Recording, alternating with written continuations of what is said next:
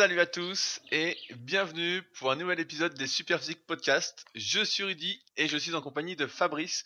Nous sommes les fondateurs du site superphysique.org destiné aux pratiquants de musculation sans dopage et nous sommes encore une fois très heureux de vous retrouver aujourd'hui pour une petite heure d'anecdotes et surtout de réponses à vos questions. Salut Fabrice. Salut Rudy. Alors, avant d'attaquer, je voulais faire un petit point rapide, c'est promis, sur le club Superphysique. En effet, la semaine dernière, je vous avais annoncé que je travaillais sur la V3 du site. Donc il y avait eu la V1 en 2012, la V2 en 2014, et ça me tenait à cœur de refaire le site. Et donc tout ça pour vous dire que j'ai fini théoriquement la V3 et qu'elle est maintenant entre les mains de notre Richard qui va commencer à travailler dessus et qui normalement devrait voir le jour d'ici 2 à 3 mois maximum. Donc je suis assez impatient de vous présenter ça. Je pense que ça va être beaucoup mieux. Comme à chaque fois, on essaye de faire euh, mieux. On imagine que quand c'est nouveau, ça va être mieux. Donc j'espère que ce sera mieux. Euh, et j'en profite également pour vous annoncer que dans 3 semaines, ce sera euh, le lancement du prochain tournoi super physique qui concernera les dips et les tractions. Au moment où vous écouterez ce podcast, le lien avec les règles ne sera pas encore disponible sur le site, mais d'ici la semaine prochaine, ça le sera. Euh, donc il y a euh, différentes catégories, comme d'habitude, avec des lestes différents ou pas de lest, si on est par exemple débutant et qu'on est dans la Ligue des Espoirs. Euh, et ce sera donc du 1er au 13 avril. On peut participer comme d'habitude en ligne, c'est ce que vont faire la plupart sur clubsuperphysique.org et on organisera également comme d'habitude le dernier jour, le samedi 13 avril, à Annecy au Super Physique Gym, l'événement qui sera suivi d'un repas. Donc je le redis, à ceux qui veulent venir participer en direct le dernier jour à Annecy, contactez-moi. Euh, c'est assez facile de le faire sur n'importe quel réseau social ou par email afin que je puisse noter votre venue, que je puisse organiser au mieux l'événement et surtout réserver suffisamment de place à table pour les gros mangeurs que vous êtes. Et je tiens à le dire, malheureusement, ce ne sera pas euh, à la pizzeria super physique, n'est-ce pas Fabrice? Oui. Euh, à propos, donc le club super physique, là, ça fait combien de temps que ça existe? Tu te souviens? Bah, c'est depuis 2012. Donc là, ça, la- c'est la septième année. On a commencé euh, au début juste seulement avec les tableaux. Euh, donc pendant trois ans, même avec la première version, la première année V2. Ensuite, on a commencé à organiser les compétitions. C'était d'abord au Super Gym, donc sur Annecy. Il n'y avait pas encore en ligne. Et en 2016, on a commencé à les faire en ligne avec les premiers Super Physique Games. Donc en 2016. Et donc là, on est à la quatrième saison de compétition. En plus, toujours, euh, bien évidemment, du passage de niveau euh, qu'on peut faire sur le site vis-à-vis des tableaux qu'on avait imaginés, euh, qui sont en plus remis un peu à jour à chaque nouvelle saison en fonction des performances que j'ai vues, pour que ça corresponde de mieux en mieux à ce qu'il est possible de faire naturellement et que ça corresponde à un niveau bien particulier. Donc, mais ouais, ouais, ça va déjà 7 ans, donc euh, ça va vite. Hein. Ouais, bah, je te posais la question euh, à dessein pour montrer la, la persévérance qu'il fallait avoir euh, pour que le projet euh, enfin, monte euh, petit à petit. Quoi, parce qu'au début, il n'y avait pas énormément de vidéos qui sont postées. Puis voilà, maintenant, tu as les Ah, challenges, etc. Ouais, ouais, mais maintenant il y a, mais c'est. Donc je suis un, un aparté, mais c'est tout- c'est toujours pas rentable. Hein. si je voyais bien la question, mais c'est beaucoup mieux. Donc quand je ferai le bilan de cette année, pour ceux que ça intéresse, euh, donc après les Super Six Games, je redonnerai les chiffres que j'avais donnés l'année dernière, les mêmes chiffres, combien il y a d'adhérents, il y a de licenciés, euh, qu'est-ce qu'on a dépensé, combien ça a rapporté, enfin bon, combien j'ai dépensé, combien il y a de pertes, euh, et les objectifs de l'année suivante. Sachant que j'ai pas mal de projets encore pour essayer de booster ça, pour qu'on soit de plus en plus nombreux et qu'on fasse vraiment encore mieux ensemble. Mais oui, c'est un travail de longue haleine de toute façon, et c'est quelque chose qui me tient à cœur. Donc même si ça rapporte rien aujourd'hui, ça me fait plaisir de le faire et ça contribue en tout cas à une vision qui m'est chère euh, avec Superphysique et qui fait donc partie de l'écosystème Superphysique. Ouais. Ok, alors sinon, combien t'as eu de macarons sur ta pizzeria euh, cette semaine? Ah bah non, mais moi c'est parce que j'ai sorti une nouvelle pizzeria que euh, j'ai eu deux nouveaux macarons. J'ai imaginé une pizza, donc c'est mon voisin, Alan, qui euh, a reçu une offre euh, de... je fais une anecdote à la con, de Pôle emploi. Il est infirmier à la base pour euh, devenir pizzaiolo. Donc rien à voir. Et euh, en rigolant, il a imaginé une carte. Et donc il a imaginé une carte avec de la pâte... Euh, je sais plus qu'il a imaginé, pas de la pâte au levain, mais euh, une autre, type de pâte. Et donc c'est parce que j'ai sorti une nouvelle pizza en fait que j'ai eu deux nouveaux macarons, donc en fait deux nouveaux commentaires. On est maintenant à 120 commentaires sur mon livre, donc le guide de la musculation au naturel. Donc ça fait plaisir. Le livre aussi un peu chaque jour, il monte, il descend, il monte, il descend en termes de vente. Il a l'air plutôt installé. Et ça, c'est grâce à vous. donc merci. Et toi, Fabrice, est-ce que tu as inventé une nouvelle pizza pour avoir de nouveaux macarons? J'ai eu un nouveau macaron dithyrambique. Euh, pour ceux qui prennent euh, juste le podcast, euh, si c'est la première fois que vous écoutez puis que vous n'avez pas écouté le précédent, en fait, j'avais fait une analogie entre le, nos livres et tenir une pizzeria et dire que chaque nouveau commentaire sur Amazon, c'était un peu comme un macaron qu'on avait sur la devanture de notre pizzeria. Bref, et donc c'était un encouragement à ceux qui nous suivent à laisser des commentaires sur nos livres pour les aider à les faire connaître. Et donc, comme de fait, oui, j'en ai eu un nouveau, quelqu'un de dithyrambique qui disait que euh, un tel euh, contenu pour un tel prix, euh, c'était incroyable. Et c'est lui qui l'a écrit. Hein et en plus, j'insiste sur nos commentaires en général, ce sont ce qu'on appelle des achats vérifiés sur Amazon. C'est-à-dire que a priori les gens ont donc acheté le livre et l'ont lu et donc laissent un commentaire, euh, on va dire, on espère objectif. Alors que par contre, des fois sur d'autres livres, vous avez des commentaires, mais en fait c'est pas des achats vérifiés et euh, il est possible que ce soit des commentaires de complaisance. J'ose le dire, Rudy. Oui, non, mais c'est vrai, c'est vrai que des fois il y a des commentaires. Quand c'est pas achat vérifié, en fait, ça ne vaut rien. Faut vraiment que la personne ait le livre. Et j'ai même envie de dire, à l'instar d'une pizzeria, quand on est une pizzeria, on prend une pizza mais si elle est bonne, on y retourne pour en prendre une deuxième. Et donc, j'ai envie de dire, avec nos livres, c'est un peu pareil. Une seule lecture, en général, ne suffit pas pour être rassasié, vu la quantité d'informations. donc, il faut non, mais vrai. régulièrement. Non mais euh, en plus tu le dis, mais c'est un, un, peu vrai parce que euh, moi il y a des gens qui ont acheté, euh, qui effectivement qui ont lu mon livre et franchement je pense que le contenu est pédagogique, assez step by step et tout ça. Mais néanmoins par mail des fois j'ai des questions puis je suis obligé de dire bah si regarde ça s'est abordé dans le chapitre temps, page machin et la personne répond ah oui bah il y a tellement d'infos j'avais oublié etc. Donc effectivement plusieurs lectures ne sont pas superflues. Alors la recette du jour Rudy. Attention attends attends attends il y a quelqu'un qui m'a écrit j'ai pris une capture d'écran attends. J'y pense maintenant.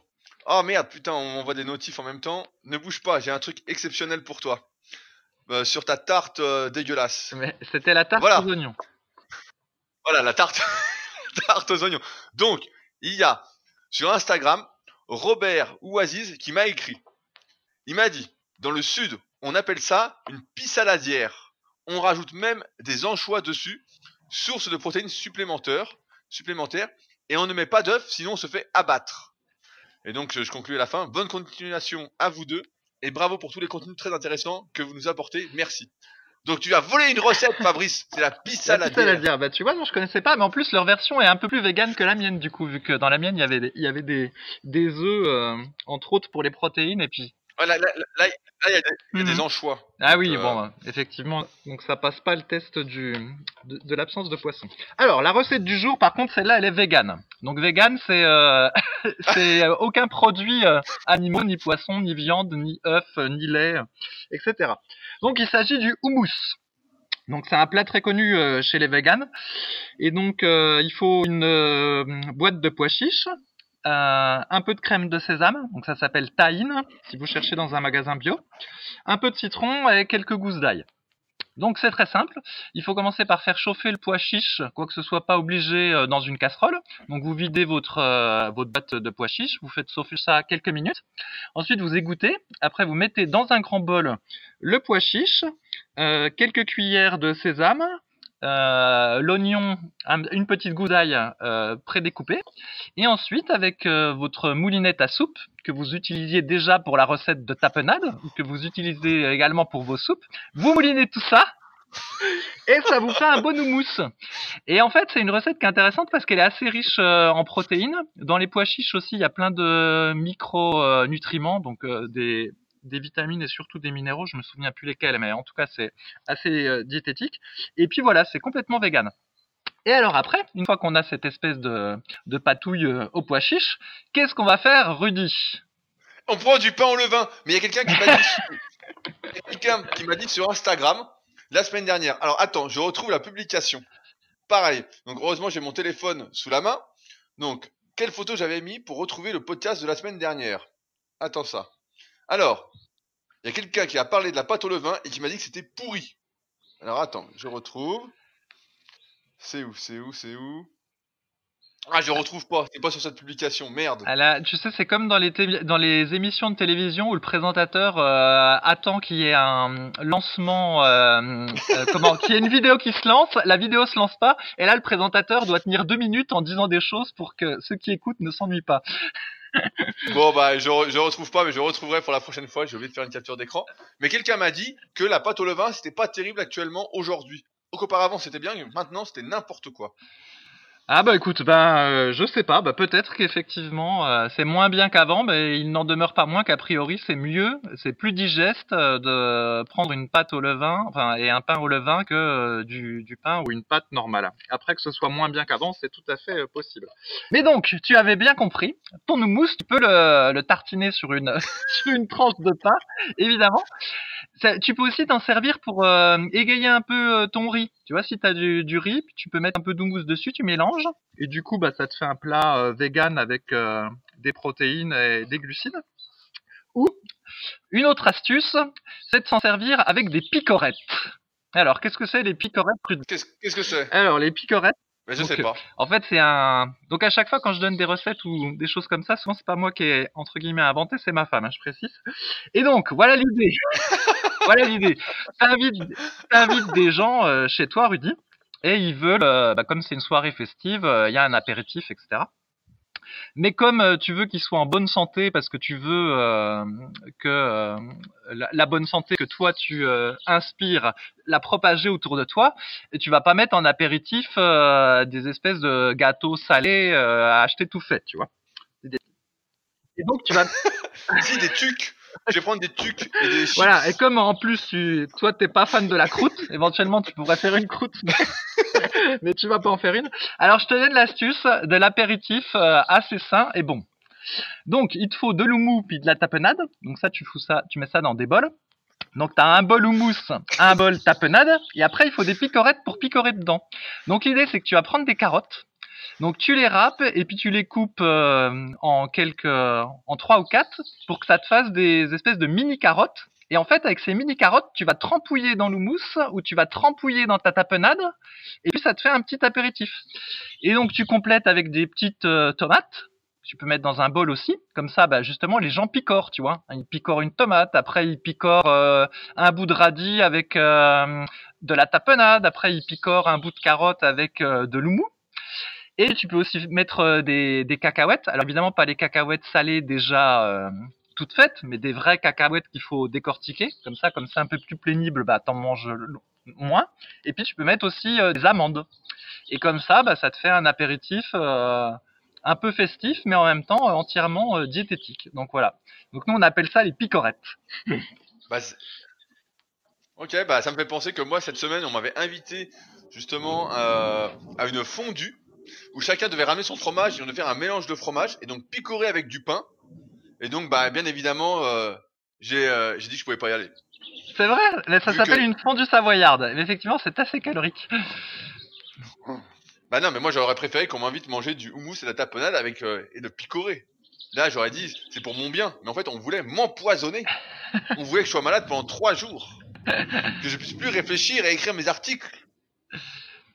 Donc euh, donc je n'y ai pas été. Voilà Fabrice. Mais j'ai pensé à toi, toi qui adorais ce fromage euh, que tu faisais fondre au micro-ondes. mais non, mais me la, dit que tu aurais adoré. mais la fondue savoyarde, je crois qu'on en avait déjà parlé, mais en anecdote, on l'avait pas mis en recette. Il faut mélanger trois fromages. Donc euh, je sais plus, il doit y avoir du Beaufort, peut-être de l'Emmental et un troisième que j'ai oublié avec du vin blanc. Tu fais chauffer tout ça et ensuite Oh. tu prends des tu prends un pic, tu mets du pain grillé, tu mets des, des morceaux de pain au bout, et après, tu t'en sers, bah, c'est des picorettes de pain euh, au fromage fondu. Mais alors là, au niveau calorique, t'exploses le truc. Évidemment, ça s'arrose avec du vin rouge, et euh, bah, c'est sûr que le lendemain, quand tu fais ta séance de cuisse, euh, ça, c'est pas en forme. hein. Oh bah tu dors pas de toute façon, c'est simple, tu dors pas avec ça. Les, jeunes ne sentiront peut-être pas ça, mais nous, car surtout toi en tant que vieux et moi en tant que mi-vieux, bah on sent que quand on mange ça, ça va pas. En tout cas, là de ce que tu m'as décrit, c'était du vrai poison. J'ai bien fait de pas y aller. Donc, maintenant, on va attaquer les questions de la semaine. Donc comme d'habitude, pour rappel, euh, on a les forums Superphysique qui sont gratuits, sur lesquels il y a de nombreuses questions chaque semaine. Et dans ces podcasts, on choisit les questions sur auxquels on a répondu et sur lesquels on, on essaye d'apporter un peu plus que ce qu'on a expliqué à l'écrit. Je voulais commencer euh, par contre par une question qu'on avait reçue directement sur le podcast la dernière fois sur SoundCloud concernant euh, le squat gobelet vis-à-vis du squat belt. En effet, la semaine dernière, on avait euh, parlé du squat gobelet, de la difficulté qu'il y avait à tenir l'alter, des vestes lestées, etc. Et quelqu'un nous a demandé ce qu'on pensait du squat belt. Donc je pense qu'on va le traiter de deux façons différentes. La première, c'est si on s'entraîne chez soi, euh, avec des haltères, sans barres, etc. Est-ce que le squat belt, c'est bien? Et dans un deuxième temps, le squat belt en salle, si on a la machine pour faire du squat belt, qui est de plus en plus populaire, est-ce que c'est bien vis-à-vis du squat avant, du squat nuque, bon là il n'y a pas de débat, mais vis-à-vis surtout de la presse à cuisse, du hack squat et des autres machines pour travailler le bas du corps. Donc sur cette première partie, Fabrice, je vais te laisser parler vu que c'est toi le spécialiste de l'entraînement euh, à domicile avec halter. As-tu déjà fait du squat belt? Oh. Alors, bah, ça dépend de quelle version on parle. Donc, je suppose que lui, la version dont il parle, c'est avoir une espèce de ceinture à dips et un halter euh, accroché au bout. Euh, et puis, donc, de faire des squats comme ça, ça, j'ai jamais testé. Par contre, j'ai versé, j'ai testé la version originale avec la hip belt squat qui était vendue sur le site euh, ironmind.com, donc que j'avais importé des États-Unis dans les années 2000. Donc, la promesse était assez sympa. L'idée, c'est d'avoir tous les bénéfices du squat, mais en ne mettant pas de pression euh, ou très peu de pression sur le sur le bas du dos. Et donc j'avais acheté cette ceinture là. En gros, c'était une ceinture assez euh, large que tu mettais autour de ta taille. Ensuite, il y avait deux sangles. À travers ces deux sangles, il y avait une barre qui passait et que tu pouvais charger. Et donc en fait, à la place que la barre soit sur la nuque et euh, horizontale, enfin, on va dire sur la nuque et euh, de part en part euh, de tes épaules, la barre, tu la trouvais entre tes cuisses. Et donc tu faisais du squat comme ça. Et euh, bah, j'avais testé, puis j'avais pas trouvé ça terrible du tout. Parce qu'en fait, la barre, elle balançait pas mal, et du coup, tu étais obligé de squatter euh, assez lentement. Et au final, euh, c'était pas, moi, j'avais pas trouvé ça très bien, en fait. Donc, du coup, mon test a pas duré très longtemps. Puis, au final, je crois que j'ai revendu cette Ibel squat. Voilà. Et toi, Bah, en, même, en, même- bah, en même temps, la version, bah moi, pas avec la belt squat, mais tout simplement avec une ceinture, voilà, de l'est de dips, tu mets des poids entre tes cuisses, et puis tu squattes, et tu vois, t'as un peu le même problème, c'est que ça balance en fait. Voilà, c'est que tu peux pas aller vite, sinon les poids balancent et ça t'emmène, et finalement, tu perds un peu cet intérêt euh, sécuritaire qui est mis en avant, que tu n'as plus parce que tu es sans arrêt en train de balancer, donc forcément, c'est plus très bon, donc tu peux pas accélérer, donc c'est plus, c'est pourquoi on préfère en tout cas, si on s'entraîne à domicile, euh, sans barre, et bah euh, le squat gobelet. Maintenant, pour ceux qui s'entraînent en salle, parce que ça se démocratise un petit peu, les squat belts, on peut se poser la question vis-à-vis par exemple du squat avant. Est-ce que c'est mieux que le squat avant? Alors il est sûr que ça met moins de pression sur le dos euh, et que ça travaille tout aussi bien les cuisses. Donc là il n'y a pas de souci. Maintenant moi la vraie question que je pose c'est est-ce qu'il y a un intérêt à faire du belt squat si on a un, une belle presse à cuisse dans sa salle qui est nickel avec un grand plateau qui coulisse bien ou si on a un beau hack squat pareil où le dos est en sécurité. Nous on en a un au Super Physique Gym de la marque Hoist euh, est-ce que ça a un intérêt de faire du bel squat? Est-ce que c'est mieux? Et ma réponse est non, ce n'est pas mieux. Et j'ai même envie de dire que euh, ça me paraît, euh, surtout que l'un des, avantages entre guillemets qui est mis en avant, donc je considère pas ça comme un avantage sur le bel squat, c'est qu'on peut faire du squat avec le dos rond en fait. Comme le poids est au niveau des hanches, il n'y a aucune incidence euh, d'avoir le dos rond quand on va faire du bel squat. Et pour moi, ça va à l'encontre des bonnes pratiques à avoir dans la vie de tous les jours, c'est-à-dire quand on se baisse, avoir le dos euh, plat, légèrement cambré, notamment le bas du dos, euh, se servir de ses jambes, etc.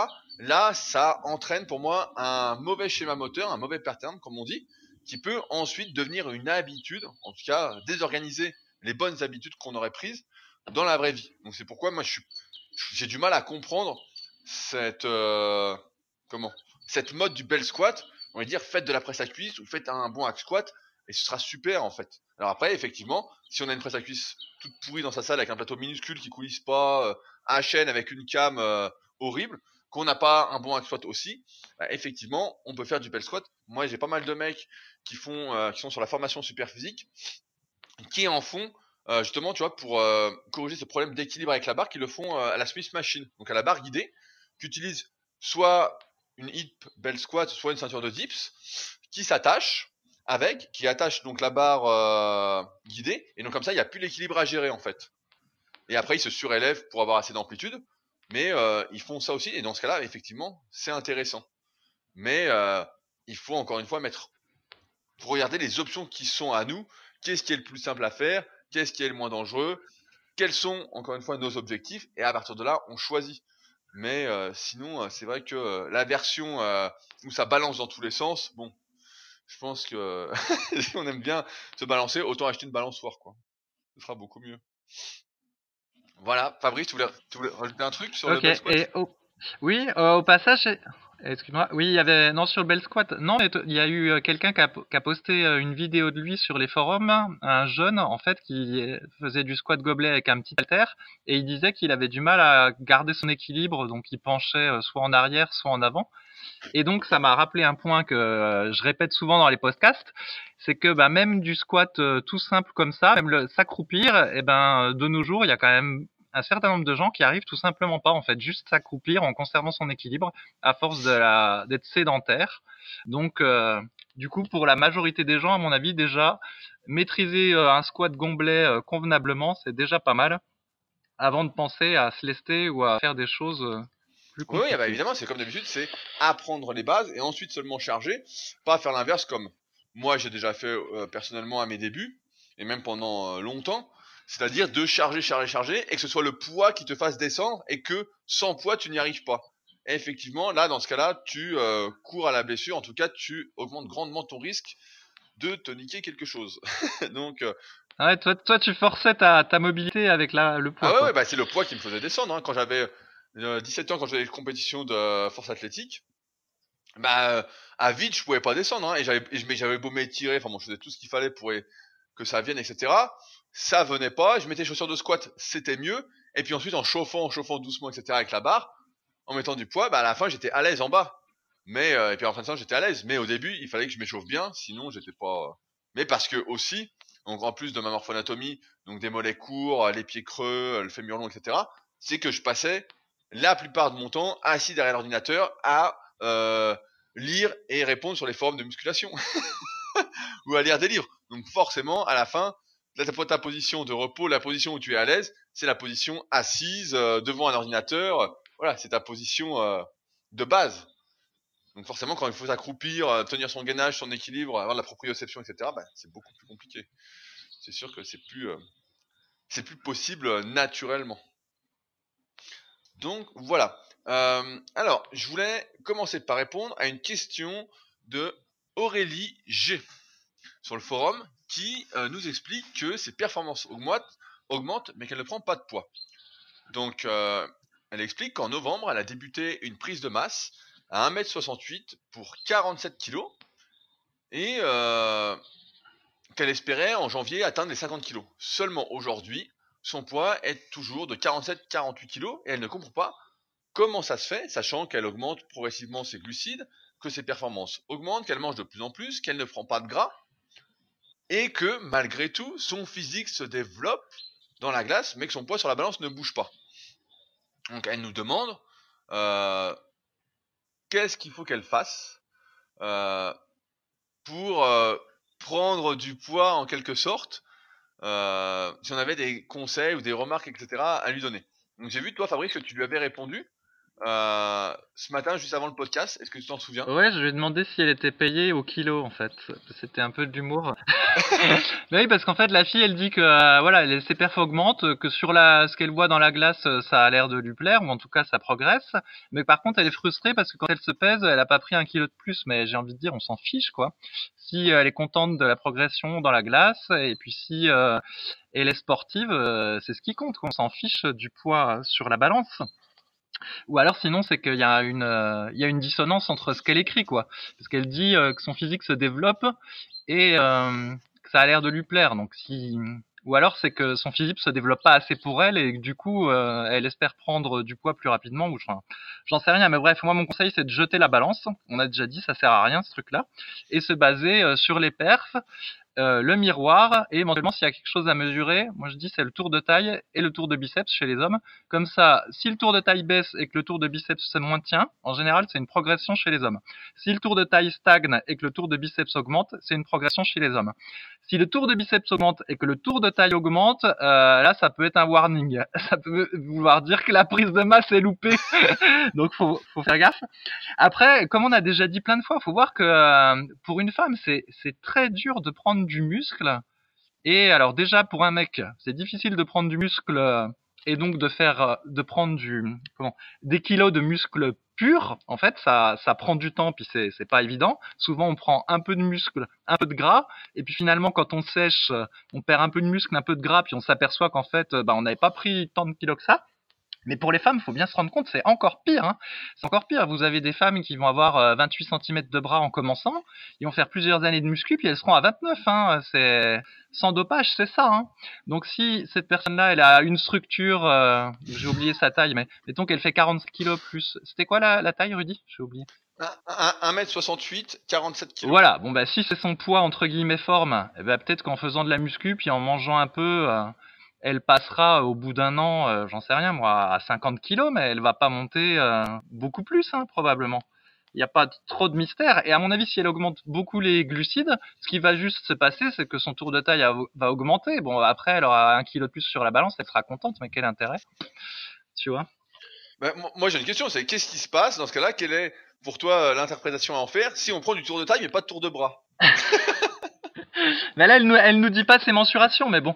Après, on a souvent cette question-là aussi sur les, les forums. Ça dit euh, ah oui, j'ai, augmenté mes, mes, mes charges en salle, mais je suis pas plus musclé. Et puis en fait, la personne a pris 5 kilos sur son coucher, mais bon, c'est pas assez, quoi. Il va pas se passer grand-chose. Ou alors, effectivement, là, elle dit qu'elle a l'impression de s'être développée. Peut-être qu'elle s'est pas développée tant que ça, en fait. Et puis c'est peut-être pour ça qu'il n'y a pas de changement aussi sur la balance. Bah, tu vois. Donc bon, c'est un peu compliqué de répondre. Mais ce qui est sûr, c'est qu'il faut pas attendre des miracles ah bah, en quelques mois, quoi. Il n'y a pas de. Hein.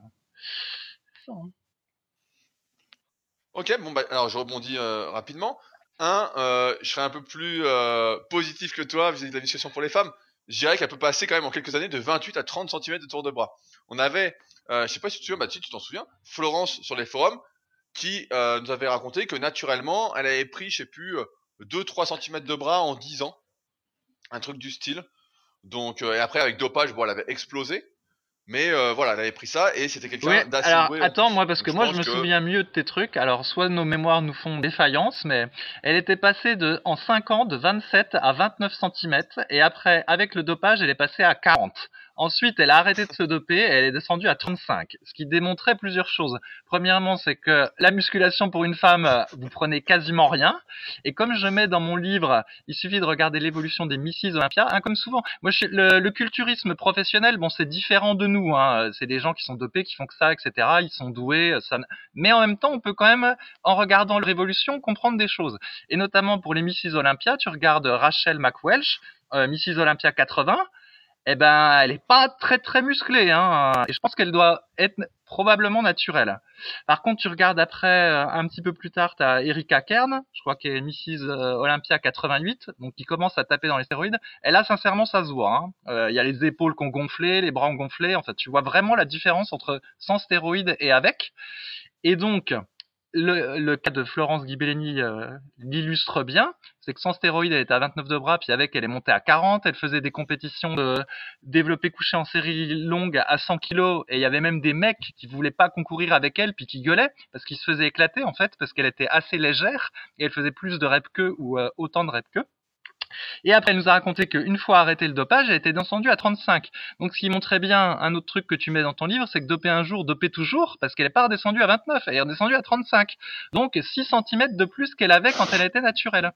Donc, je pense que là, c'est accentué parce que c'est une femme, en fait. Si ça avait été un mec, euh, il serait plus revenu proche de sa mensu euh, naturelle, entre guillemets.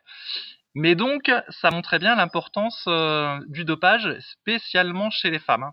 Et du peu de potentiel, désolé, hein, pour les femmes euh, qui font de la muscu quoi. Et c'est pour ça que quand je vois des filles crossfiteuses, on voit des photos où franchement elles ressemblent à des camionneuses, euh, faut pas me faire croire qu'elles sont naturelles, hein, j'y crois pas une seconde. Bah après, moi je suis plus, euh, mesurer que toi dans le sens où si c'est des filles qui ont commencé très très tôt le sport euh, dans leur enfance, etc., et que ça fait 20 ans qu'elles s'entraînent, bah, heureusement qu'elles sont musclées. Après, effectivement, pour la majeure partie des gens qui nous écoutent, si vous êtes une femme, vous n'avez jamais trop fait de sport, etc., bah, il y a des chances que vous n'avez pas un potentiel énorme. Et c'est pour ça que c'est dur pour les femmes. Je pense à certaines de mes élèves qui souvent me demandent, voilà, quel niveau je peux atteindre, etc. Et je leur dis, bah, je sais pas parce qu'en fait, on n'a pas vraiment de repères. C'est rare de tomber sur une femme qui fait vraiment que de la musculation et qui persévère des années, des années, des années. Alors nous, on en a sur le club qui ont quand même un sacré potentiel. Hein. Tu les verrais en vrai, Fabrice, euh, tu dirais putain, euh, c'est fou, qui sont vraiment euh, balèzes en un an, deux ans d'entraînement, et d'autres qui galèrent un peu plus. Donc ce qui montre encore une fois, bah, voilà, le pouvoir de la génétique entre guillemets. Mais c'est vrai que quand on a une femme, bah ça se voit moins. Après, je rebondis également sur le fait que, comme tu l'as dit, même chez un homme, on prend pas tant de muscles que ça. On a souvent tendance à surestimer euh, le nombre de kilos qu'on va prendre en faisant de la musculation. On pense que lorsqu'on prend un peu, et bah tout de suite ça va faire des kilos sur la balance. Sauf que, bah en règle générale, ça fait pas des kilos. Je donne souvent cet exemple-là, mais un steak haché, c'est à peu près la même à 5%, c'est à peu près la même composition que 100 grammes de muscle. Donc euh, c'est 20 grammes de protéines, 70% d'eau à peu près, 5, 5% de gras. Ça représente après le même volume. Et si on se colle ça sur le bras, on se rend bien compte que voilà 100 grammes de muscle, ça représente une quantité énorme. Euh, et donc ça ne veut pas prendre des kilos. Donc ça c'est le deuxième point. Comme tu as dit, troisième point, souvent on progresse en performance mais pas suffisamment pour que ça se voit. C'est sûr que si on passe de 10 à 80 kg développé couché à 10 à 85, bah évidemment on n'a rien pris. Hein, faut pas être, euh, être devin pour le comprendre. Et enfin, moi il y a un point que j'aimerais soulever, c'est que souvent je le vois aussi sur d'autres forums, il y a des personnes qui disent voilà, euh, moi je m'entraîne euh, depuis 6 mois, depuis un an, mes performances ont vachement progressé et euh, j'ai pas trop évolué. Et souvent, ces personnes, donc on leur pose des questions et elles répondent ah, je fais du full body ou qui a souvent un du full body, c'est le cas. Et elles disent bah voilà, je fais trois séries de coucher le lundi, trois séries de coucher le mercredi, trois séries le vendredi. Et elles disent voilà, je progresse en, en mais pas en muscle. Et j'aimerais réintroduire quelque chose qui me semble important et que beaucoup ont peut-être oublié avec cette mode de la fréquence, j'y reviens régulièrement, je suis désolé mais je suis obligé, euh, qui est l'importance du volume d'entraînement par muscle durant la séance.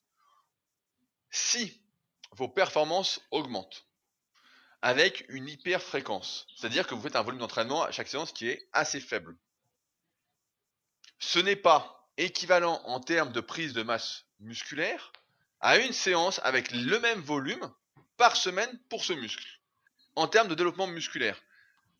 Parce que, et je le rappelle, on a fait un podcast, et j'y reviens régulièrement, qui s'appelle Les trois facteurs de l'hypertrophie musculaire, qu'il faut vraiment, vraiment écouter si vous ne l'avez jamais écouté, mais que la prise de masse musculaire, pour qu'elle se fasse grâce à un entraînement, doit respecter certains critères qui sont une certaine tension mécanique, donc pas la maximale, c'est-à-dire pas la charge la plus élevée, une charge qui permet en général, je fais des raccourcis exprès, entre 8 et 12 répétitions, voilà.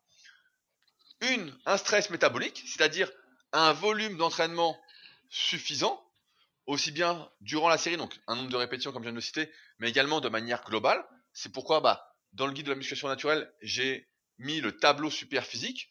J'ai fait des moyennes par rapport à mes élèves depuis 2006 pour voir combien de répétitions il fallait faire et combien de séries il fallait faire au total pour arriver à un nombre de répétitions globales sur la séance pour chaque muscle pour que ça, les progrès soient corrélés à des progrès en masse musculaire et qu'il n'y ait pas seulement des progrès en force et presque rien en masse musculaire L'inverse n'existant pas, euh, bien évidemment, à moins de prendre des produits dopants, et encore. Euh, et enfin, il faut, à partir de là, progresser avec ça. Et donc, si on ne se concentre que sur la progression et la tension mécanique, en oubliant ce facteur stress métabolique, en ayant un nombre de répétitions insuffisant durant la séance, et eh ben effectivement, les progrès musculaires sont moindres. On progresse moins musculairement. Et ça, je pense que c'est important de le comprendre et de le remettre de se le remettre en tête, parce qu'aujourd'hui c'est oublié. On a tendance à dire, bah voilà, si tu en fais moins, mais plus souvent c'est aussi bien. C'est pas vrai. C'est pas vrai. Il suffit de tester. Pour ceux qui sont pas convaincus, moi je propose, testez-le sur un mois. Au lieu de faire 9 séries, 3 séries, 3 séries, 3 séries, donc euh, 3 fois par semaine, faites une séance avec 9 séries. Je donne un exemple à la con hein, de 9 séries, mais après c'est différent suivant chaque muscle, etc. Vous verrez dans le livre. Mais vous faites le test, vous, vous écoutez même, on a même fait un podcast sur le volume d'entraînement. Je crois qu'il s'appelait le volume d'entraînement idéal. Donc vous pouvez l'écouter en détail. Et il y a même un article sur mon site qui s'appelle pareil, le volume d'entraînement optimal sur euh, rudicoya.com. Pouvez taper sur Google, vous tomberez dessus directement. Euh, et donc, vous faites ça pendant un mois, vous voyez et vous verrez ce qui se passe. Après la première séance, vous allez sentir un que vous avez, je refais, je relance pas un débat, mais vous aurez plus de courbatures, vous serez plus gonflé. Le lendemain, vous allez sentir que euh, vous êtes plus gonflé aussi. Le jour suivant aussi. La séance d'après, vous allez revenir si vos cycles de progression sont bien en place, que vous avez bien progressé, que vous gonflez encore plus, etc. Et c'est c'est engagé. Et d'un coup, vous allez voir effectivement plus de gains musculaires en proportion avec vos progrès en force. Et euh, c'est quelque chose donc à mettre, à avoir en tête au moment où on construit son programme. La fois, je tombais, ça m'a fait penser à ça parce que je suis tombé donc sur plusieurs topics comme ça, sur différentes formes de musculation, et euh, également sur euh, un sujet sur Instagram d'un jeune qui était sur nos forums il y a des années, des années, et qui expliquait sa séance pour le dos. Et il montrait exercice 1, exercice 2, exercice 3. Tu vois, plus 6 exercices pour le dos. Donc bon, ça fait peut-être beaucoup, mais pourquoi pas Après, ça se discute aussi, ça dépend des exercices, la complémentarité de ceci, etc. Mais, expliquer, bah voilà, j'ai besoin de faire autant d'exercices et le volume d'entraînement c'est important pour prendre du muscle, etc. Et il avait raison. Et beaucoup dans les commentaires, ils disaient, mais non, qu'est-ce que tu racontes, etc. Euh, et lui expliquait que c'est pas en faisant 4 séries de traction et 4 séries de rowing euh, par semaine qu'on allait prendre du dos. Alors, exception faite, encore une fois, des personnes très douées. Moi, j'en connais qui font euh, tractions trois fois par semaine et puis qui ont un dos de folie, incroyable. Maintenant, nous, on parle comme d'habitude, et je le redis, pour les personnes qui ont du mal à prendre du muscle, qui sont perdues parmi la masse d'informations, qui progressent pas au petit bonheur la chance, qui veulent plus perdre de temps, etc. Donc, euh, pour ceux qui veulent pas subir ce qu'on a subi, et qui le subissent peut-être aujourd'hui, ben voilà, ça suffira pas. Il va falloir s'entraîner pour de vrai. Et s'entraîner pour de vrai, c'est pas juste faire quatre séries de traction trois fois par semaine et espérer prendre du dos. Ça, euh, à moins de débuter plus ou moins la musculation, à partir d'un moment, ce sera pas suffisant. Il faut certes progresser sur les charges qu'on utilise, mais avec un volume d'entraînement adéquat. Et il y a une progression en volume d'entraînement à faire également pour prendre plus de muscles. En se concentrant exclusivement sur l'accroissement de la tension mécanique, malheureusement, il peut se passer, et je le vois avec certains participants du club superphysique d'ailleurs, qui font les compétitions, que bah euh, ils font des performances assez exceptionnelles, effectivement, en jouant plus sur la fréquence, la répétition, etc. Mais qui n'ont pas un physique en proportion avec leur performance. Et ça, c'est euh, ça se voit depuis bah, depuis sur les forums, hein, depuis 2001, et ça continue de se voir. Donc euh, attention à bien faire attention au volume d'entraînement qu'on fait. Il y a un équilibre à trouver. C'est toujours pareil, un subtil équilibre. Voilà, parce qu'en fait, pour faire simple, grosso modo, quand on s'entraîne, il va y avoir trois adaptations. Il y a une amélioration de la coordination intramusculaire, c'est-à-dire euh, l'aptitude entre guillemets à contracter euh, la fibre musculaire, on va dire le plus fort possible. En théorie, c'est avec la plus de fréquence possible, on va dire le plus fort possible.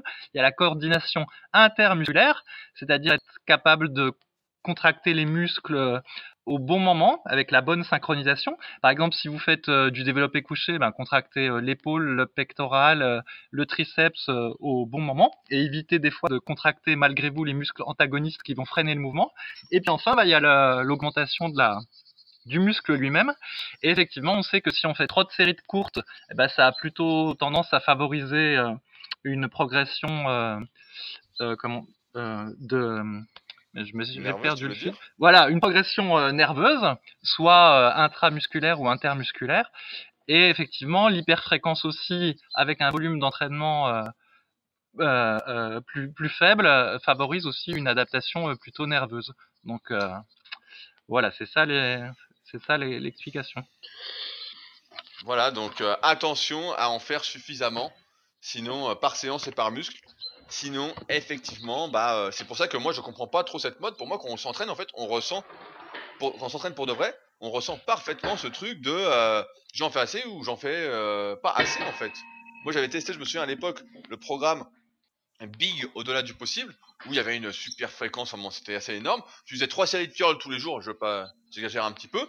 Et puis on disait tu vas prendre des bras. Et puis ce qui se passait c'est que tu prenais pas de bras. en plus tu commençais à avoir des douleurs un peu aux, insertions, même si tu fais bien, etc. Et euh, tu voyais bien que chaque jour, euh, bah, c'est comme si tu avais euh, presque rien fait en fait. En trois séries, bon, il s'était pas passé grand chose quoi.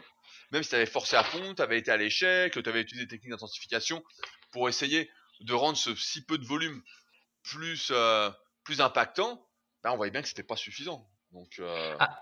Et n'importe qui qui s'entraîne va le remarquer en plus. Hein. Voilà. Après, il y a, une question qui peut être intéressante, c'est de te dire, voilà, imaginons quelqu'un qui arrive à prendre euh, de la force plus rapidement parce qu'il a une fréquence plus élevée, et puis finalement, après, il décide de revenir à un programme d'entraînement plus classique euh, de musculation. Tu vois, est-ce qu'il va réussir à convertir entre guillemets le gain de force qu'il a acquis en prise de muscle plus rapidement, tu vois.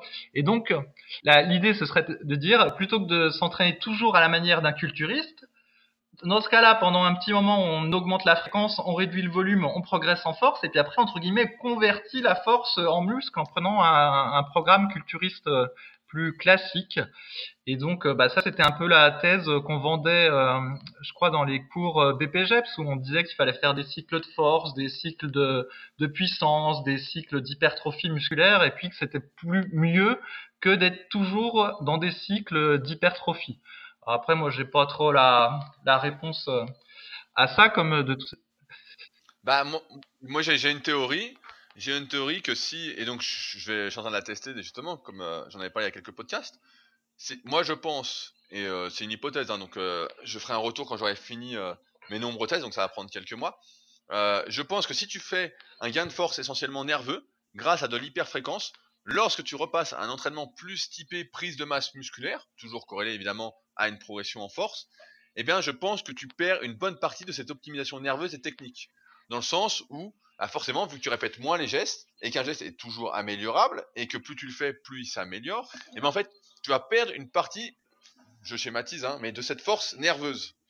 Et donc, que malheureusement, je ne sais pas, et c'est vers là que je vais essayer d'apporter une réponse un peu plus tard, euh, quelle force va-t-il rester qui va pouvoir être exploité pour faire des séries plus longues euh, et donc utile pour la prise de masse musculaire avec moins de fréquence Ça, c'est une vraie question.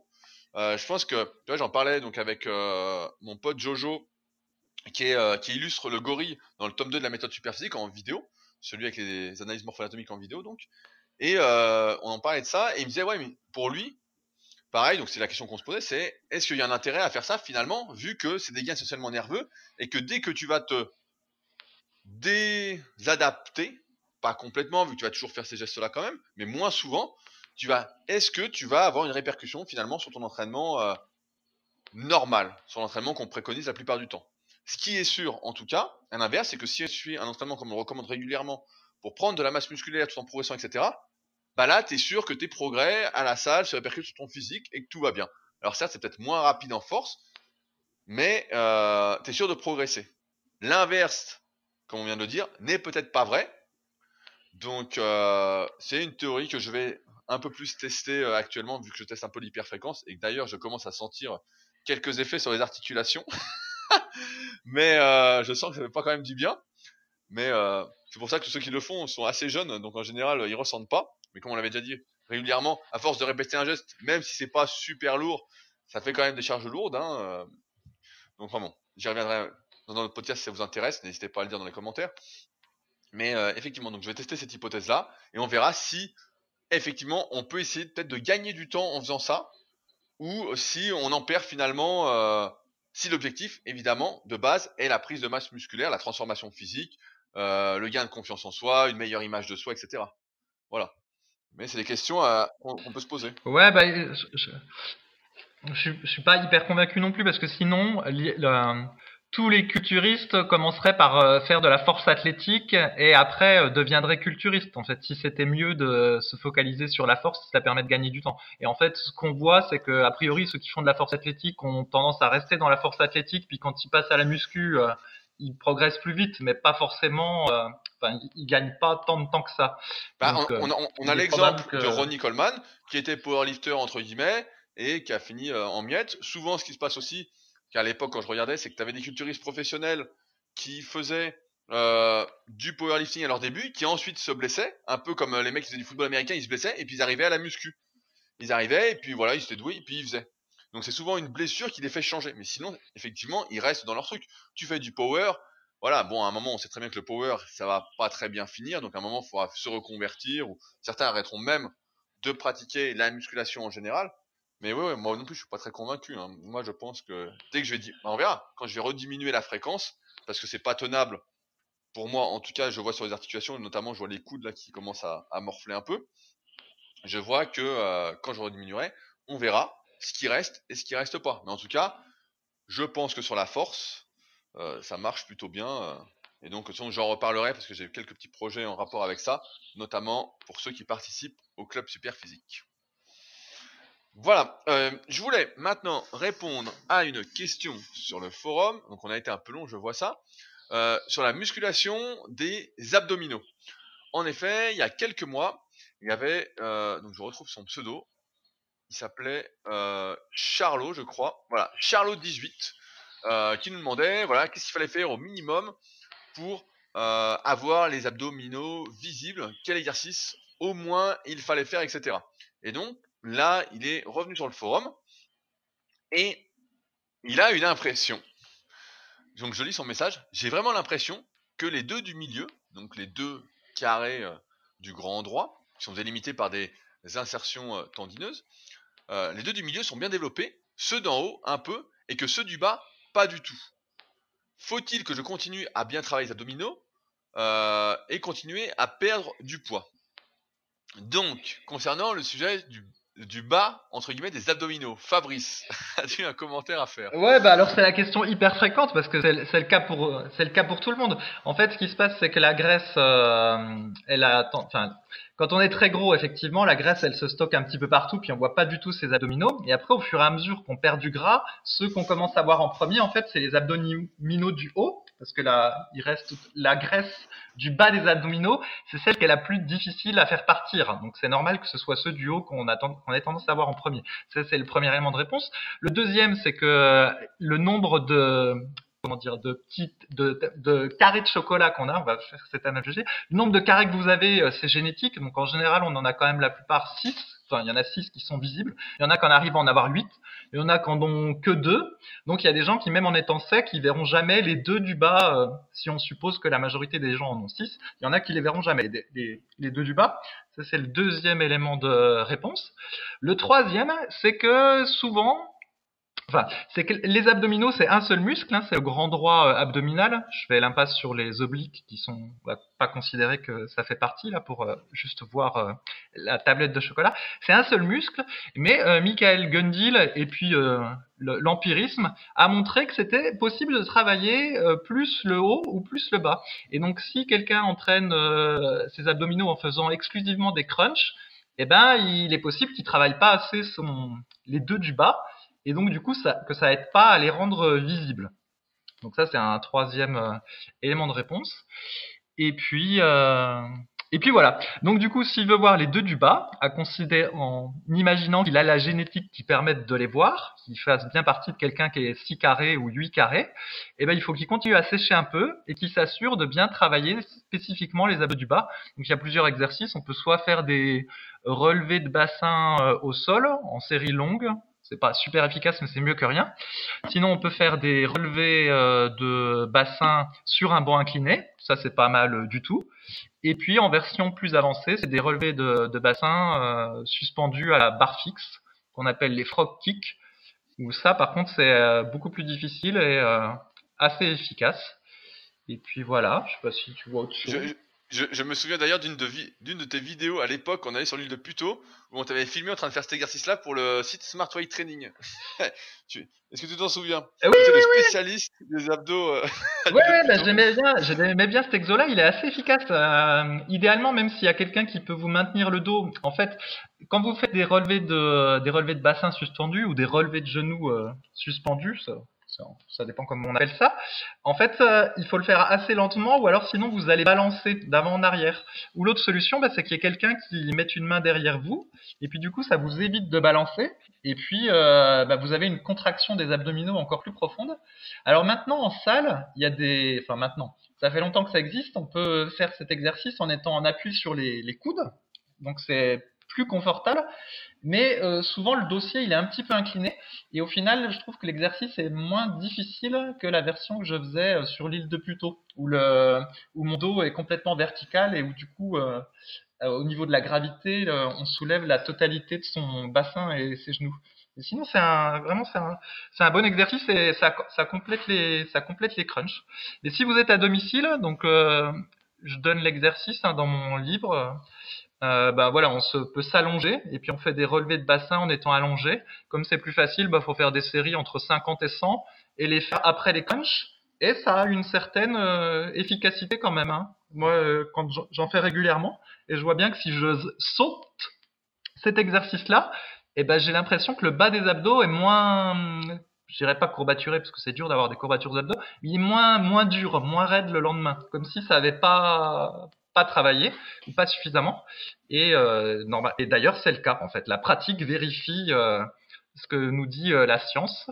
Si tu te souviens, c'était Michael Gundil qui avait théorisé je me la souviens, compartimentalisation musculaire. Parce qu'en fait, au début, comme c'est qu'un seul muscle et puis qu'il y avait une théorie qui disait qu'une fibre se contractait sur toute sa longueur, on pensait qu'en fait tous les exercices d'abdominaux travaillaient les abdominaux du haut vers le bas, en fait.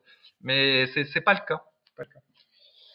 Donc ouais, je sais pas si tu te souviens, mais aussi à, l'époque, on se marrait, enfin bon, tu me charriais là-dessus, mais on disait que le curl incliné euh, travaillait plus le haut du biceps que le bas du biceps. Et effectivement, en fait, on s'est rendu compte que euh, suivant l'exercice qu'on faisait, et c'est pourquoi il faut en faire plusieurs, eh bien, on travaillait plus ou moins une partie d'un muscle qui n'existait pas en théorie d'un point de vue anatomique, parce que nerveusement, on n'innervait pas euh, le muscle dans sa totalité.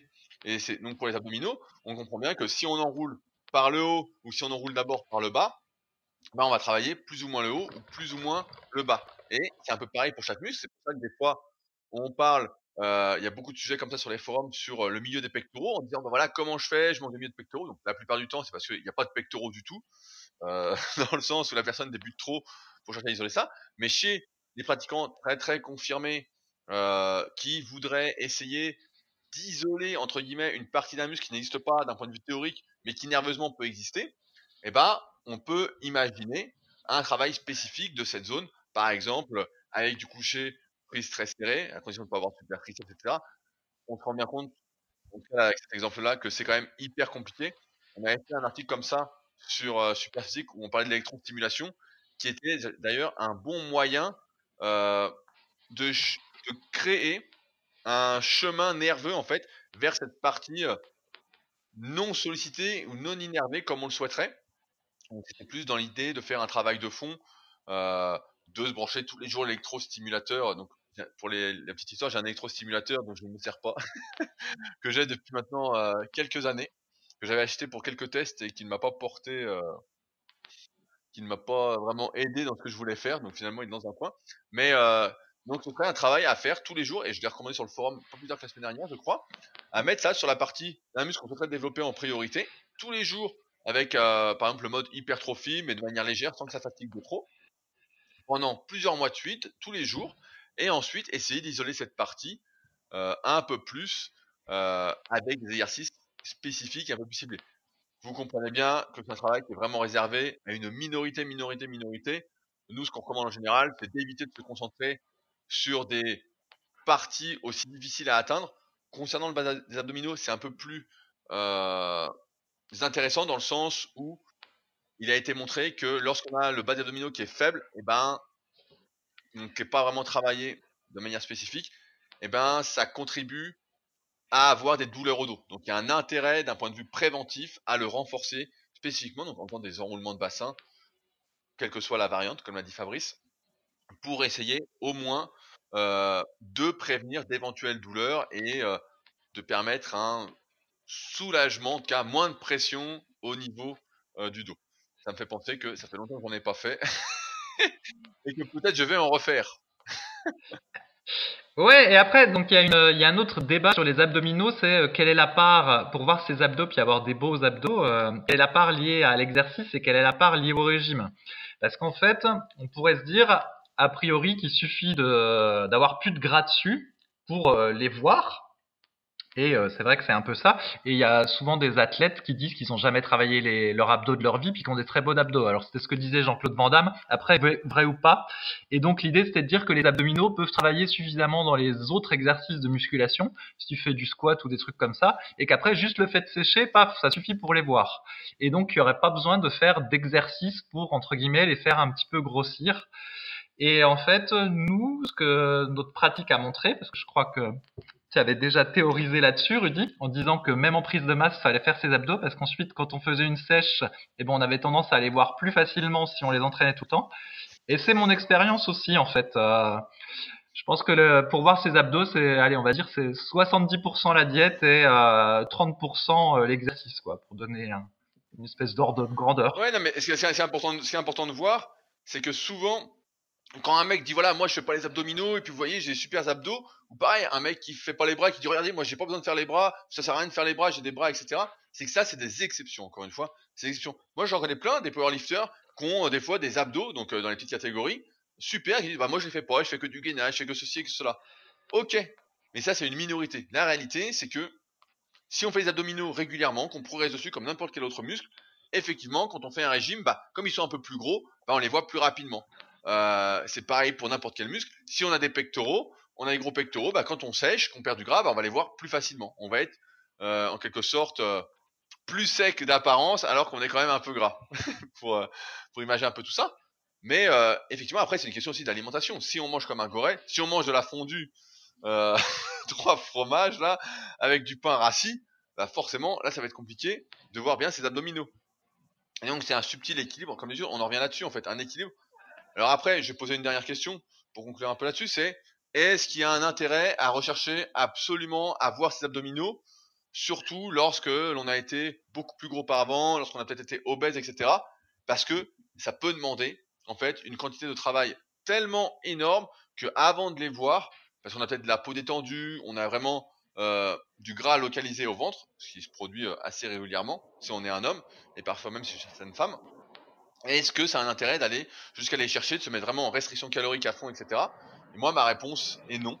Euh, je pense qu'à un moment, il faut quand même remettre la santé au centre, à savoir qu'on a tous un taux de gras idéal qui est déterminé par nos antécédents, déterminé par nos habitudes, euh, par notre expérience jusque-là, quel âge on a, ça fait combien de temps qu'on en fait, combien de temps, comment on a été auparavant, et qui fait qu'on est en forme. Et qu'en deçà de ça, euh, moi ce que j'appelle euh, le kilo tragique, j'ai trouvé ce mot pour ma formation super physique. On est en train de, justement de traiter un peu euh, la prise de masse dans la formation, où je délivre un peu tout ce que j'ai appris et vu au cours de ces 15 dernières années. Et donc, je pense qu'il ne faut pas aller jusque-là. Et qu'en ce sens, bah voilà, c'est bien que ça peut être un objectif, mais ça ne doit pas non plus primer, surtout si on fait pas de compétition, qu'il n'y a rien à gagner, etc., sur sa santé. Parce qu'il y en a beaucoup qui s'acharnent, s'acharnent, s'acharnent, et qui en fait, à un moment, bah, sont plus en forme. J'en avais pas dans un podcast, ont euh, des chutes drastiques euh, au niveau hormonal, qui mettent des années à revenir, etc. Et euh, c'est pourquoi il faut vraiment rester autour de son taux de gras idéal, qui est différent pour chacun, et peut-être pas rechercher absolument vers ses abdominaux, tout en sachant que, je sais pas vous, mais moi, je vais pas à la plage. Euh, même si on voit mes abdominaux, c'est plus pour moi et j'ai toujours eu les abdominaux. Depuis que je suis gamin, j'en fais. Depuis que j'ai 8-10 ans, j'en faisais plein, plein, plein. Aujourd'hui, j'en fais beaucoup moins. Je fais plus du gainage. Mais c'est que il euh, n'y a pas de raison particulière, sachant que vous êtes tout le temps habillé, etc., de vous focaliser là-dessus. Surtout que ça ne changera pas grand-chose à votre vie et encore moins de choses si ça vous crève et que vous n'êtes pas en forme derrière pour faire vos autres activités et même pour progresser à l'entraînement. Moi, j'ai pas mal d'élèves comme ça qui euh, progressent bien l'entraînement, etc., qui mangent déjà peu, qui ont perdu pas mal de kilos, et qui me disent voilà, euh, j'aimerais vraiment aller jusqu'aux abdos, euh, j'aimerais vraiment maigrir, etc. Et je leur dis mais attends, t'es en train de progresser, t'es en forme, tout va bien, t'as déjà perdu pas mal, j'ai continué à progresser. C'est rien d'être trop pressé, et on verra plus tard, quand ça deviendra dur, est-ce qu'on fait un régime un peu plus poussé, etc. En attendant, mettons en pause là-dessus, restons stables, et progressons. Souvent, on va mettre la charrue avant les bœufs, on se dit je veux les abdos, je veux les abdos. Construisons, et après, on verra jusqu'où on peut aller, est-ce que ça vaut le coup, etc. Si pour les abdominaux, il faut descendre à zéro glucides et manger 1500 calories par jour, voire moins, on peut se poser la question de l'intérêt, effectivement, d'aller jusqu'à essayer d'aller voir ces abdominaux. Si euh, on n'est pas, si notre vie précédente, nos années d'expérience, nos antécédents, etc., euh, nous facilite vraiment pas la tâche. Oh, c'est un peu la déprime quand même ce que tu dis là, Rudy. Non, non, non, mais c'est pas, c'est pas pire que ce que tu as dit pour les femmes tout à l'heure. À un moment, à un moment, faut être réaliste. Si tu, tu as fait 1m70, 110 kg, et bah, euh, faut peut-être se dire que euh, on verra peut-être jamais ses abdominaux et que c'est pas très grave finalement, que on peut progresser, s'épanouir, prendre confiance en soi, etc. Euh, faire les choses bien. Et voilà que, parce que moi je vais dire les choses. Si tu fais 1m70, tu as fait 110 kg, pour voir tes abdominaux, la plupart du temps, tu vas descendre à 60 kg, mon gars. Et peut-être même qu'à 60 kg, ce sera compliqué de voir tes abdominaux parce que tu auras de la peau détendue, etc. Donc, il faudra peut-être te faire opérer. On a souvent des questions comme ça. Donc, euh, est-ce que ça a un intérêt de descendre à 60 kg Voilà. Et euh, d'être crevé en permanence, etc. Moi, je pense que non. Je pense que, avec le recul, je pense que non. Je pense que ça sert à rien. Et je pense qu'il vaut mieux, mieux vaut être en forme. ok, mais bon, là, voilà. Après, y a là, voilà, c'est un ancien obèse. Alors là, je vais être un peu plus euh, dur que toi quand même. Moi, je pense que la plupart des gens, sauf éventuellement ceux qui étaient anciens obèses, ils doivent pouvoir euh, voir leurs abdominaux au moins avec une, euh, on va dire, au moins avec une bonne lumière. Si tu vois pas tes abdominaux avec une bonne lumière, donc en gros, ça veut dire 13-14% de taux de MG. Ça va, il n'y a pas d'incidence sur la santé si tu arrives à ce taux-là. Hein. On ne parle pas de 6%. Oui. Et après, le truc, c'est qu'en fait, les ceux qui font des sèches là et qui sont obligés de, couper trop les calories, la raison elle est simple, c'est qu'en fait on est sédentaire, donc on passe le gros de la journée assis. Euh, ou couché ou des choses comme ça. Et après, trois fois dans la semaine, on va à la salle de muscu, sauf que la salle de muscu, ça dépense très peu de calories en fait. Surtout si euh, vous vous reposez euh, deux minutes entre les séries, etc. Ce qui est bon pour la pour prendre du muscle, hein, de prendre son temps et tout ça. Ça brûle pas de calories. Et les, gens, ils font pas de cardio parce que le cardio c'est plus à la mode. Et du coup, ils misent tout sur l'alimentation. Et ben quand tu fais ça, effectivement, faut que tu coupes drastiquement tes calories pendant longtemps, et donc ça fait des problèmes hormonaux peut-être. T'as pas d'énergie à la salle, t'as pas de libido, etc. C'est pas très motivant. Mais si les gens faisaient une sèche comme on faisait dans le temps, c'est-à-dire en restreignant un petit peu l'apport calorique et puis en faisant du cardio tous les jours, donc euh, par exemple une heure de marche rapide, et ben là ils arriveraient à sécher sans tous dérégler et en bonus ils seraient en forme parce qu'ils auraient une activité cardiovasculaire. Alors après oui ça prend du temps de faire euh, peut-être une heure de cardio entre guillemets par jour, sauf que c'est pour la santé aussi. Quand on est assis 12 euh, heures par jour, eh ben c'est nécessaire de faire une heure de marche rapide ou une heure de vélo ou que sais-je et c'est bien pour tout. Et moi, je pense que euh, si quand même on abandonne, donc hormis les, anciens obèses, si on abandonne le but de voir ses abdominaux, là, euh, comment dire, on, est un peu trop timide dans ses objectifs, tu vois, c'est euh, un peu abandonné trop tôt quand même. ah, mais parce que moi, moi, je suis au contact, en fait. Euh, moi, j'ai beaucoup de gens qui m'écrivent donc pour être suivi, etc. Et donc, je vois ce qui se passe. Et comme on en parlait, en fait, ensemble, il y a plusieurs podcasts. En fait, il y a de plus en plus de personnes qui sont skinny fat. Voilà ce qui se passe. Et donc, ont vraiment du gras localisé, localisé, localisé. Et en fait, qui sont maigres et grasses. Et donc, si elles cherchent les abdominaux tout de suite, ben, en fait, ça va être hyper compliqué. Et euh, c'est pour ça que je dis, il vaut peut-être se concentrer sur la progression, sur le reste, etc. Et on verra les abdominaux plus tard. Parce que souvent, on cherche l'abdomino. C'était la mode. Je sais pas si c'est encore la mode actuellement, mais à un moment, c'était la mode. Il y avait la mode de la masse. Fallait être énorme, peut-être un peu gras, etc. Ensuite, c'est surtout en hiver, ça. Et ensuite, il y a la mode, faut être sec, super sec, la mode des esthétiques, etc. Voilà, faut être super sec, même si on n'a pas de muscles. Et moi, je pense qu'il y a un entre-deux. Il y a un entre-deux. Après, euh, faut avoir conscience, c'est pour ça que je dis, tout le monde ne pourra pas voir ses abdominaux. Voilà, en fonction de ses erreurs, etc. Surtout s'il est skinny fat, euh, il ne pourra pas voir ses abdominaux. Après, si vous êtes très jeune, etc., oui, mais euh, ceux qui démarrent de très loin, ce sera compliqué. Et ça peut être un objectif. j'ai un mec à la salle, pareil, bah, qui était obèse avant. Euh, il, nous, nous écoute pas, il aime pas écouter ces podcasts-là, il écoute euh, Leadercast. C'est trop long pour lui. Mais euh, Eric s'appelle. Et donc, à un moment, il, est descendu, j'avais fait sa tête, etc., à 90 kg. Et il avait la peau toute étendue. Il dit, ouais, j'aimerais voir mes abdominaux au moins une fois dans ma vie. Il avait jamais vu ses abdominaux. Donc, tu vois, quand t'es gamin, tu vois déjà pas tes abdominaux. Quand t'es adolescent, tu les vois pas. Quand adulte, t'es obèse, bah, il a 40 ans, à 40 ans, tu verras pas tes abdominaux. Voilà, c'est. Quoi qu'on en dise, hein, c'est foutu, t'es fourré, quoi. Donc, euh, donc, si vous êtes skinny fat, bah voilà. Euh, je vais tempérer le discours de Fabrice. C'est peut-être pas que de manquer d'ambition, mais moi j'ai envie de dire, les ambitions, c'est fait pour être revu à la hausse régulièrement, les objectifs euh, revus également en fonction des progrès qu'on fait, donc il n'y a jamais rien de définitif. Ce sera la petite note Oh, tu, je te reconnais plus. Rudy. Je te reconnais plus. Non, mais effectivement, peut-être que toi, tu es au contact de plus de... Parce que moi, je vois un peu les gens sur le forum, mais Ouais. euh, après, c'est surtout euh, ma pratique et aussi l'expérience que j'avais d'autres personnes euh, rencontrées dans les années 2000, tout ça, les, les milléniums d'aujourd'hui, en fait, je les côtoie pas vraiment. Donc, euh, tu as peut-être raison. Peut-être qu'il y en a tellement qui sont skinny fat, le, le chemin pour euh, arriver à des abdos, on va dire, euh, normaux semble long, quoi. Mais moi, ça me paraît dingue, hein. Sincèrement, ça me, ça me paraît dingue. Paraît incroyable.